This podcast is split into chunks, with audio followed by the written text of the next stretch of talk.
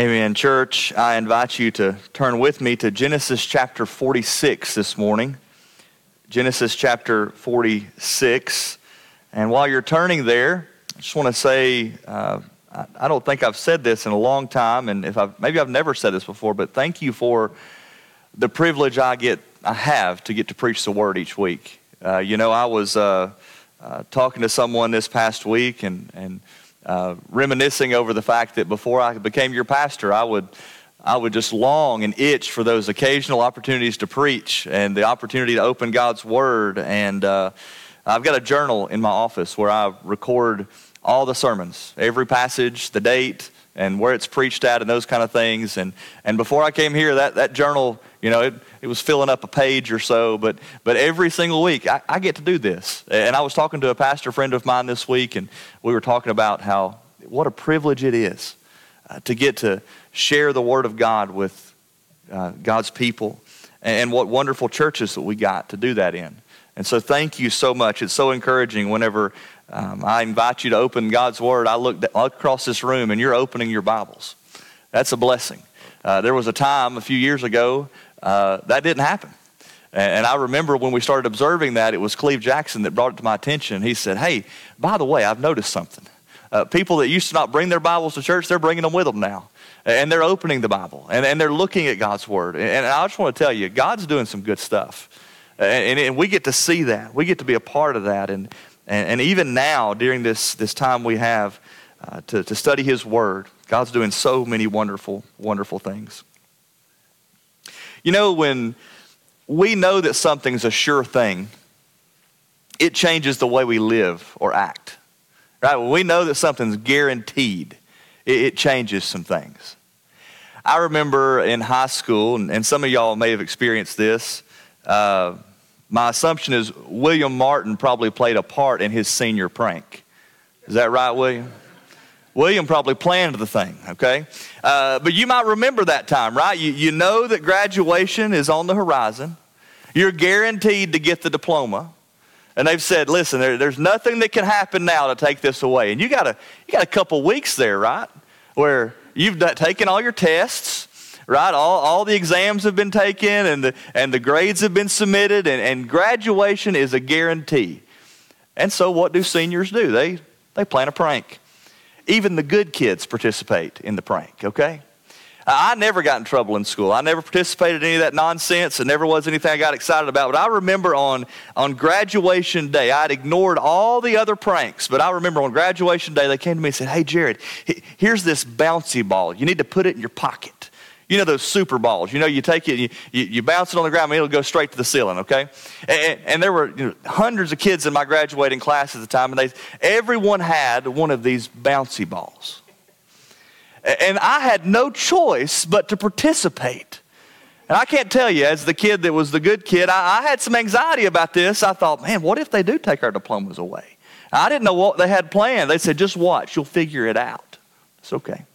So we started, they started calling out the names and, and, and they're calling us out in order of graduation. I watched the few people in front of me go through and, and they took the bouncy ball and as they got their diploma from the principal, they handed the bouncy ball to her. And they got their diploma and walked off the stage just smiling. Well, the first few times it wasn't a problem. She just took the bouncy ball and put it in her pocket. Well, couple hundred kids later, uh, they weren't prepared for this, okay? And so they're, they're pulling baskets out and they're throwing the balls in these baskets. They bring a trash can out and it's full of these bouncy balls, right? And, and they're bouncing across the stage and all this stuff. See, we did that because it was guaranteed. It was guaranteed. We got that diploma. It was guaranteed. And it changed the way every kid behaved. Listen, brothers and sisters, when we know of the guaranteed promises of God, it ought to change the way we live. It ought to change the way we act. It ought to change the way we look at things completely. Well, it happened for Jacob and his family right here in Genesis 46. Uh, he, he took some steps of faith, he made some commitments. And the reason he was able to do those things is because he knew the promises of God. Uh, he, he knew uh, the guarantees of God. He knew that God had, had come through before and God was going to keep coming through, and so it changed the way he conducted his life. And that should be true for all of us today. If you're taking notes, I encourage you to jot this down. Our lives reflect, or they should reflect, our willingness to trust God's promises. Again, it ought to change something about us. It ought to change the way we talk, the way we uh, conduct ourselves in our families, in our workplaces, even in our churches. It should change something about us if we are living and we're trusting within the promises of God. I invite you to stand and honor God's word. Genesis chapter 46. I'm going to read uh, just verses um, 1 through 7. Genesis chapter 46 and verses 1 through 7. Israel, and, and keep this in mind, Israel is interchangeable with Jacob right here, okay? And that happens a lot in Genesis, so don't get confused there. Israel or Jacob uh, set out with all that he had, and he came to Beersheba, and he offered sacrifices to the God of his father Isaac. That night, God spoke to Israel in a vision. Jacob, Jacob, he said. Jacob replied, Here I am. God said, I am God, the God of your father. Do not be afraid to go down to Egypt, for, for I will make you into a great nation there. I will go down with you to Egypt, and I will also bring you back. Joseph will close your eyes when you die. Jacob left Beersheba. The sons of Israel took their, uh, their father, Jacob, in the wagons Pharaoh had sent to carry him, along with their dependents and their wives. They also took their cattle and possessions they had acquired in the land of Canaan. Then Jacob and all his offspring with him came to Egypt. His sons and grandsons, his daughters and granddaughters, indeed all his offspring, he brought with him to Egypt. Let's pray. God, thank you for your word.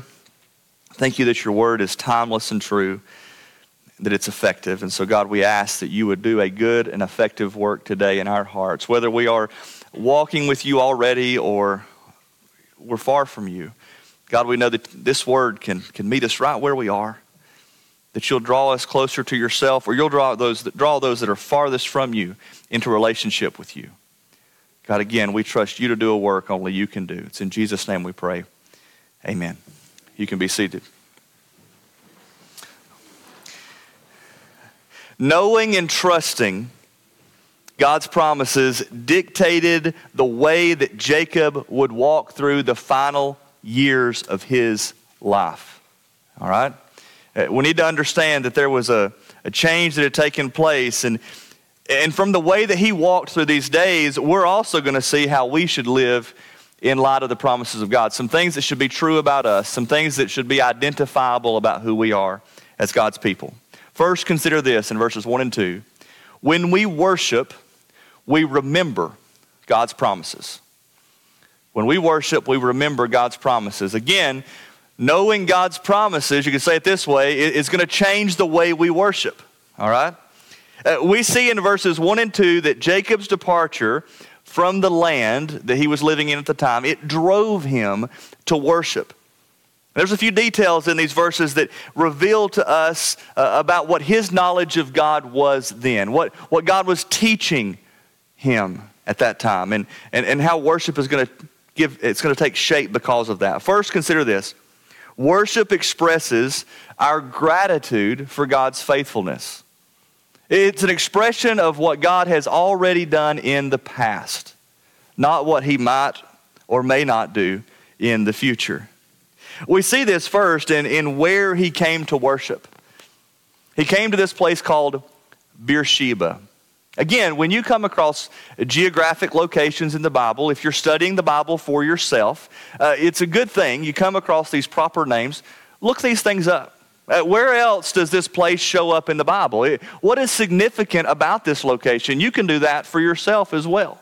And so if we look up Beersheba, we learn a lot that, about it from the book of Genesis, in fact, and where it comes up again and again in these turning points. So, Genesis chapter 21, for example. we find there that, that Abraham planted a tree as a marker of his trust in God. Uh, that God had reaffirmed his covenant with him in Genesis 21. And at Beersheba, it says, he planted a tree there. I, I remember back when we were in Genesis 21, I, I called that the stake in the ground, right? This was his stake in the ground in the promised land, the land that wasn't his yet. He planted a tree there on the fringe of the promised land. And he said, This tree is going to mark what God's about to do. All right? Genesis 22. Uh, the very next chapter, chapter Abraham's faith was shining the brightest. Remember then that, that God had asked him to sacrifice Isaac, his only son. And he, he was at Beersheba when all of this happened. It's a significant place. And then Genesis 26, as the generations begin to roll, we find that Isaac uh, was there, and the Lord appeared to Isaac at this place. And he affirmed his promises not one time, not two times, but three times in one conversation. So Isaac, it says there, he, he built an altar. Here's, here's what happens in worship. Worship, in this case, in Genesis 46, when he came to this place, it was a little bit nostalgic. Wouldn't you agree? You know, sometimes we, uh, my generation especially, we, we have a reputation for looking down on things of nostalgia. I think nostalgia is a good thing. It can be a healthy thing if viewed through the right lens. Now, we got to be careful. Nostalgia can also be idolatry, idolatrous, okay? We can take something that is a good thing and we can put it on a pedestal and exalt it above the things of God. Let me give you an example of some good nostalgia that I witnessed just this morning. We were singing that song, and I brought the bulletin up here with me. He lives. He lives, that old hymn. And you know what I observed? I observed the choir had a little giddy up in their step when they sang that song. Now, for some in the room, they were, they were kind of hemming and hawing along. You know, they're like, okay, this is a hymn, okay, okay. But I looked up here and I saw, I saw a, a choir full of people, and they were so excited. Why? Because that song had a sense of nostalgia. Right? He had a sense of when you're singing He lives in that way, it was reminding you perhaps of, of the roots of your faith. That's what's happening right here in Genesis 46. When Jacob goes to Beersheba, it's a little bit of nostalgia. He's remembering God's faithfulness. Brothers and sisters, when we come before the Lord in worship, there's a healthy sense of, of understanding and remembering what God has done for us. Jacob's actions at Beersheba, though, they communicate something else that should also happen in worship. Notice this, this second truth about worship. Worship expresses our commitment to God's calling in our lives. Our commitment. It, it says there, notice this in uh, at the end of verse 1. It says, He offered sacrifices uh, to the God of his father Isaac. Now, they offered a lot of sacrifices in the Old Testament. I mean, go to Leviticus, it's all these instructions, right, on how you're going to do the sacrifices. And I was interested to learn uh, that this particular um, mention of sacrifices is different and unique compared to some of the others. You see, there's two primary forms of sacrifice that we see in the Old Testament. One like right here, and then we also find the burnt offerings. Y'all know those, right? Uh, the burnt offerings, this is what happened when you had a burnt offering. You were making a sacrifice to atone for your sins and to ask for God's acceptance. That's what was happening. You were, you were pleading for his mercy when you made that type of sacrifice. But the word that's used here for what Jacob did, uh, it says he offered sacrifice. This word was an expression of thanksgiving and commitment. It, you see the, the subtle difference? In one, you're asking God for something, you're pleading with God. And in the other act of worship, you're saying, God, I'm all yours. I'm committing myself to you. And I'm thanking you for what you've done. I'm not asking you for anything else. I'm just thanking you for what you've done. And this attitude continues in verse 2.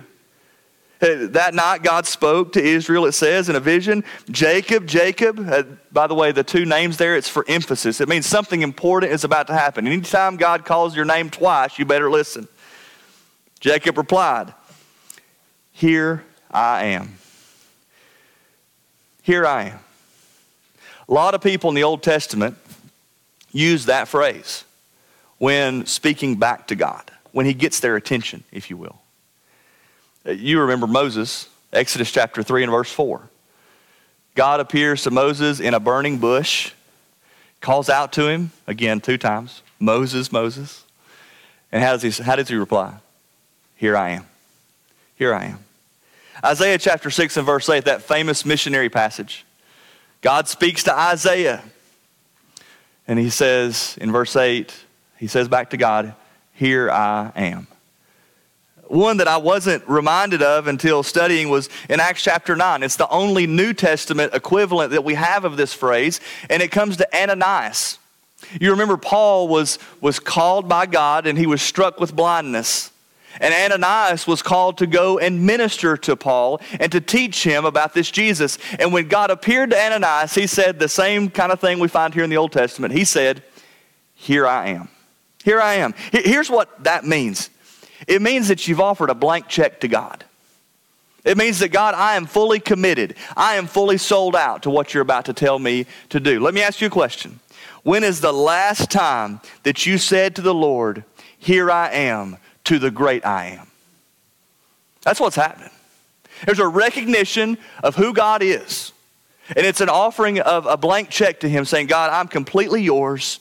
Do with me what you will. So, worship does two things it helps us remember what God's done, and it expresses our commitment to Him. Now, what's missing from that list? You're not going to earn anything in worship. You catch that? Eh, you're not going to earn anything in worship. When you sing and you offer your praises to God, we don't come to Him saying, All right, Lord, I'm here. what you got for me? Famous thing that people say sometimes when they're no longer a part of a church family or they leave a church family and, and that severance happens, they might say something like, Hey, I don't get anything else out of the worship anymore. It ain't about us, brothers and sisters. It ain't about us. It's about us coming before Him and saying, God, thank you for what you've done. And not only thank you, but I'm all yours. Notice this as we look at verses 3 through 27 now. When we live by faith, again, these are things that are markers of our lives when we live in light of the promises of God. That's what's happening for Jacob, it's what happens for us. When we, when we live by faith, we see God's promises. We live by faith, we see God's promises. A lot of times, the reason we fail to see the promises of God is we're not walking by faith. That's the, that's the essence of what faith is, right? It's that we're going to see something that's not necessarily right in front of our face anymore. That's what prayer does for us. This was not in the notes. I'm just going to take a little sidebar here. When we pray, we begin to see things that God's doing. When we pray and we begin to come to the Lord with our petitions, we start to take note of the little things that God's doing. I'm not going to embarrass anybody or call anything up. I'm going to tell you something. There's been things that have happened this morning in this room that are answers to the very prayers that I've been praying. Why do I see them? We pray in faith. We pray in faith. You know, faith is not something you've got to fight for when you understand the character of God. That's what we see happen in the lives of these patriarchs. Some of y'all have came to me and you said, man, I really appreciate this sermon series in Genesis. You, you really are putting Abraham, Isaac, and Jacob kind of on the chopping block.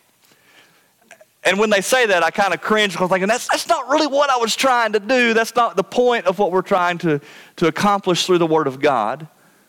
What I want you to see is this that through all of these experiences, they're all learning a little bit about the character of God.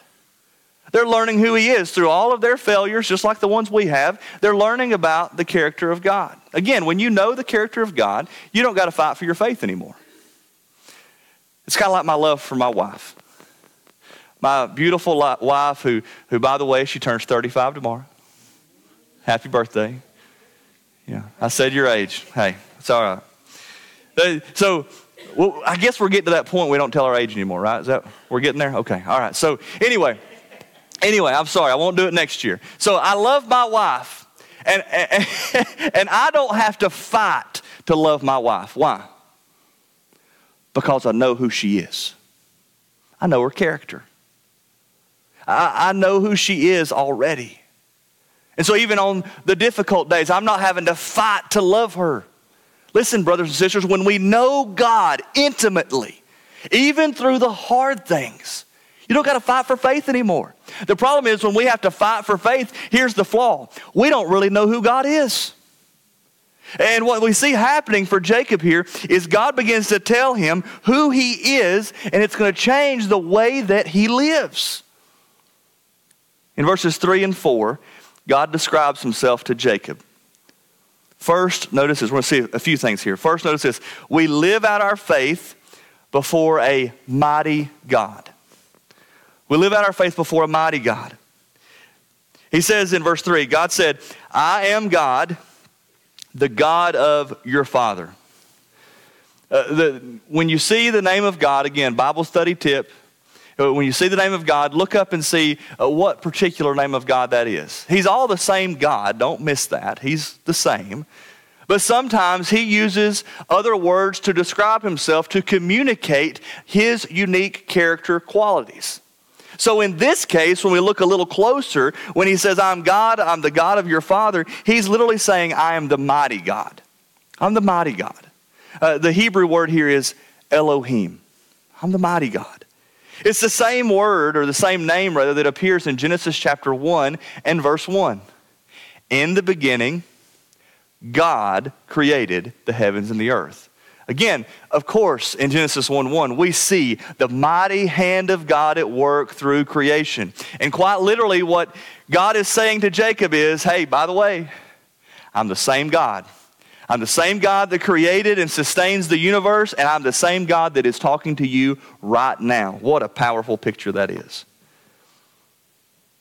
God knew it was critical for Jacob to understand this because of what he was about to tell him, what he was about to ask him to do.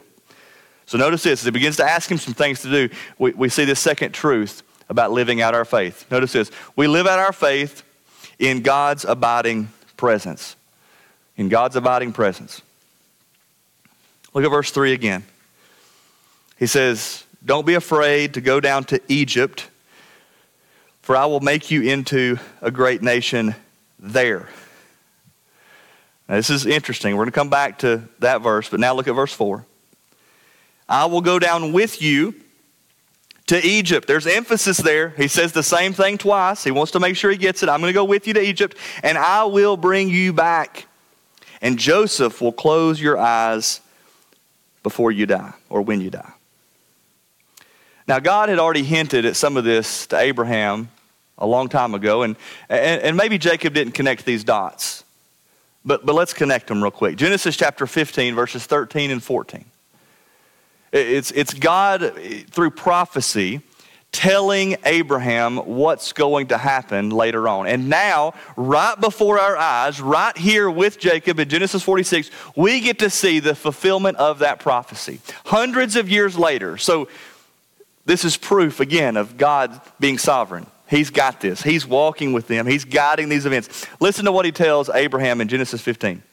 Then the Lord said to Abraham, Know this for certain. Your offspring will be resident aliens for 400 years in a land that does not belong to them, and they will be enslaved and oppressed. However, I will judge the nation that they serve, and afterward they will go out with many possessions. That's what's happening here. It, it's finally, that moment is arriving where God is saying, All right, Jacob, you're going to go to that land that doesn't belong to you. And you're going to live there. And he, we remember here with Jacob in Genesis 15, he says, They're going to be enslaved and oppressed. Uh, but he says, I want you to go there. Why? Because I'm going to be with you. Remember the promises of God throughout Genesis. I'm going to give you land and I'm going to give you people, right? Land and people, land and people. Well, now what does God say? To kind of flip thing on its, things on its head, He says, listen, yeah, you're going to have people, but it ain't going to be in this land. I'm kind of glad Jacob didn't connect the dots because he might have said, I would have, to God, hey, hold on a minute. I'm in the land, right? You, you told me this was going to be the land, and, and we're here.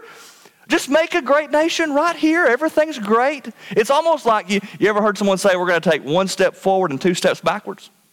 That's what's happening in Jacob's life right here. God's literally saying to him, I'm going to, take you one step forward, two steps backwards. I'm taking you out of the land. I'm not going to make you a great nation here. I'm going to make you in a great nation on the banks of the Nile River.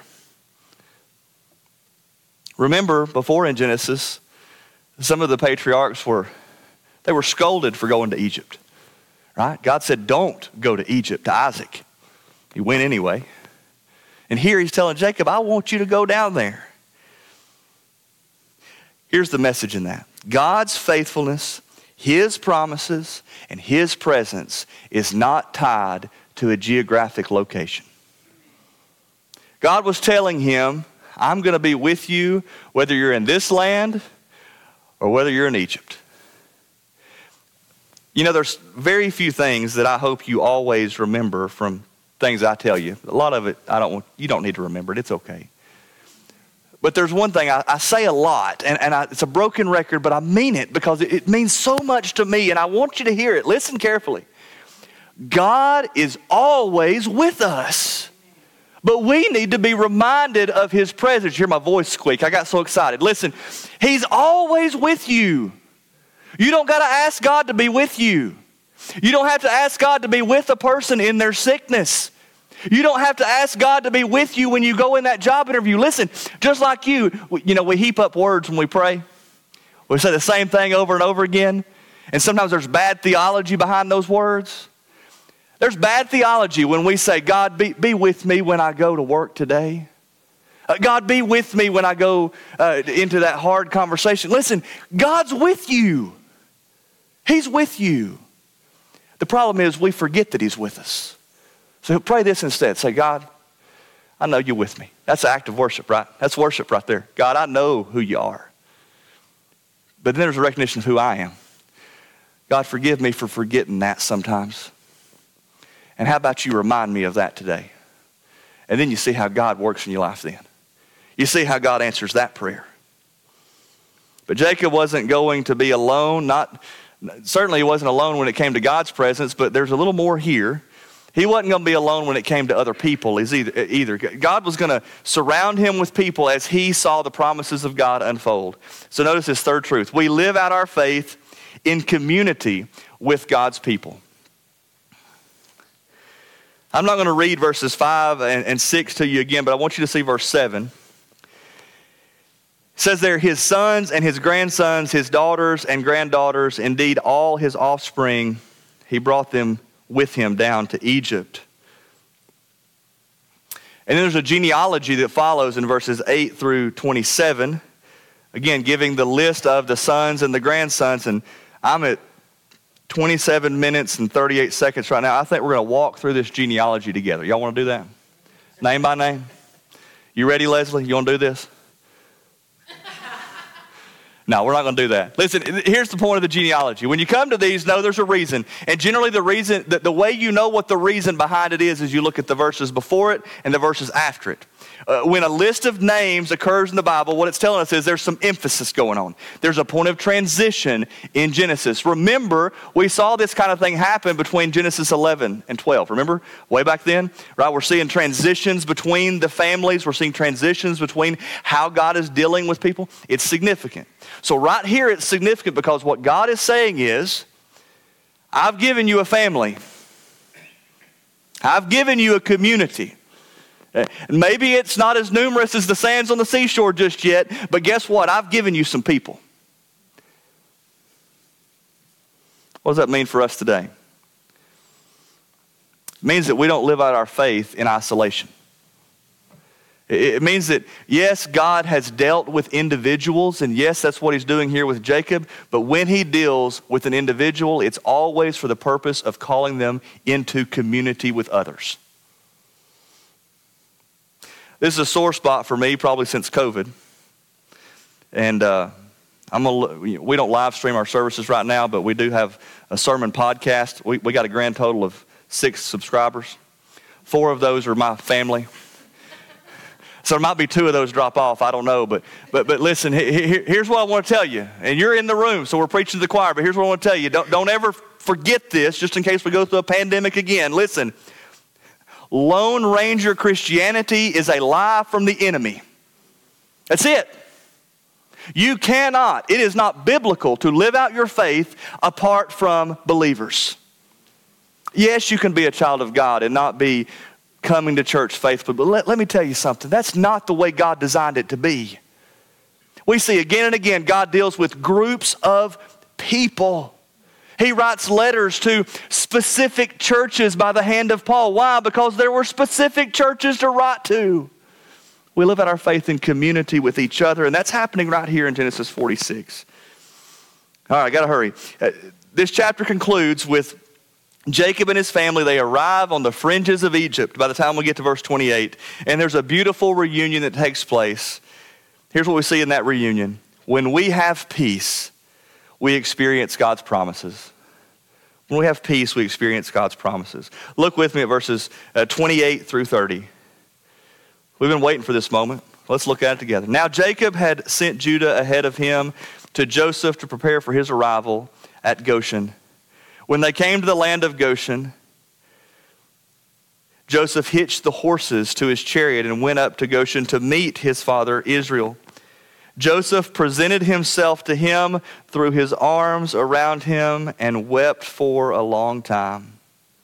And then Israel said this to Joseph I'm ready to die now because I have seen your face and you're still alive. That's pretty. That's good. Here's the truth behind it God made a way. God made a way for Jacob's peace. God made a way for his peace. Listen, only God could have written this story. Uh, I think when we started this Joseph narrative, I, I, told you that, that Hollywood even is amazed by what takes place in this narrative. Uh, that they couldn't write a script quite like this. And, and I mean that because only God could accomplish this. And Jacob knew that, and Joseph knew that. That was the, the root behind the tears they were crying. And know this also following Joseph's disappearance, we've seen Jacob along the way, he's been filled with bitterness He's been filled with anxiety. He's been filled with skepticism and hopelessness. We've seen all of that. He's never had real hope up until this moment. And that's why he said, I've seen your face, and now I can die. But God wasn't done. Verses 31 through 34, look at it with me. Joseph said to his brothers and to his father's family, I will go up and inform Pharaoh, telling him my brothers and my father's family who were in the land of Canaan have now come to me. Remember, this was Pharaoh who had, he had given this invitation, and now they are here. Verse 32 The men are shepherds. This is critical. They also raise livestock. They have brought their flocks and their herds and all that they have. When Pharaoh addresses you and asks, What is your occupation? you are to say, your servants, both we and our fathers, we've raised livestock from our youth until now. And then, Joseph says, you will be allowed to settle in the land of Goshen, since all the shepherds are detestable to the Egyptians. All right, a lot of cultural stuff here. Let me illustrate it for you this way. Uh, when I went to Nepal last year, all right, Nepal is a closed country to missionaries. And you say, well, how, how'd you get there? Well, Madison's there serving. He's on a work visa. So he's got a business. And so they let him be there and be a missionary while he's got the work visa thing going on. So to be a short term missionary, you got to come through. And, and, this is not a lie, it's true because Nepal is a very touristy kind of place. You go in and you say, when you go to the visa counter, you say, I'm a tourist. And I'm going to do some tourism. I'm going to go see the sights. But here's what I don't do I don't go to the counter and say, I am a missionary and I have come here to proclaim the gospel of Jesus Christ. They're going to put you back on the plane and send you back to America, okay? So there's some instructions Madison gave me ahead of time. Said, listen, say this and you'll get in. That's exactly what's happening here. Uh, Joseph's saying to his dad, listen, I know he gave you the invitation, but if he finds out you're a shepherd, he's not going to let you in. Oh, I'm sorry. If, if he finds out you're a shepherd and you try to live with us, he's not going to let you in, okay? Because through all of this, God's working out some details and He's putting some things in place so that they can have a place of their own. That's the point. And here's the truth behind that God was working all these details out a long time ago because it was truth that they were shepherds. It was truth when He said, We've been doing this from our youth. And because of that, they were going to get to have a land of their own and they were going to get to thrive. As we turn the pages of Scripture, we see that they did become a great nation right there on the banks of the Nile River. Why? Here's the big truth for every one of us today. Write this down. God ultimately makes a way for our peace. Our peace. How does He do this? It's not just about Joseph. It's not just about Jacob. It's not just about Abraham or Isaac. It's about God's glory. And most importantly, it's about His gospel. Here's what happens through this family. From Judah, who is prominently featured here, we have the line of Judah. We have a way for our peace. You see how all that comes full circle? It wasn't just about their peace or their prosperity or their thriving. God, so many years ago, had the roots for our redemption planted. And He said, I'm making a way for your peace. Let me wrap up by asking you a question. And, and this is primarily for believers, probably. Does your life, as you're living it right now, reflect that you have a firm grasp on the promises of God? Does your conduct reflect that you have a firm grasp on the promises of God? Does your hope in these uncertain times that we live in, does it reflect that you've got a firm grip on God's presence and His promises? Your worship. When you worship, are you reminded of what God's done for you? What about when you're living in Christian community with others? Does it reflect that this is a community that understands the promises of God? Or what about your personal peace? Whatever mess you're walking through, does it reflect that you have remembered the promises of God? Here's the invitation for you today. Number one, if you're not a follower of God, if you've never trusted Jesus, uh, we got to get that right. And so I invite you to come. I invite you to give your life to Christ. I invite you to, to understand what real peace is, what the real promises of God are, and surrender your life to Him. But if you are a child of God, I also invite you to come. I invite you to make an altar right, right here or right where you are. It doesn't matter. And say, God, I, I remember all that you've done. Yes, I'm going through these hard things, but God, I remember who you are. And I come to you and I thank you for who you are. And I commit my life to you fresh and anew. And, and, and I'm going to walk forward through uncertain times with a renewed sense of hope and peace. Why? Because I know that you've got these promises for me, the same ones that you had for Jacob. And so as we sing, I encourage you to do that. You can come forward. I'll meet you right here. If you're walking through a particular burden and you're like, hey, uh, I need to talk to you, I would love to have a conversation and pray with you and pray for you and spend some time with you. Or you can do it right where you are. I invite you to stand.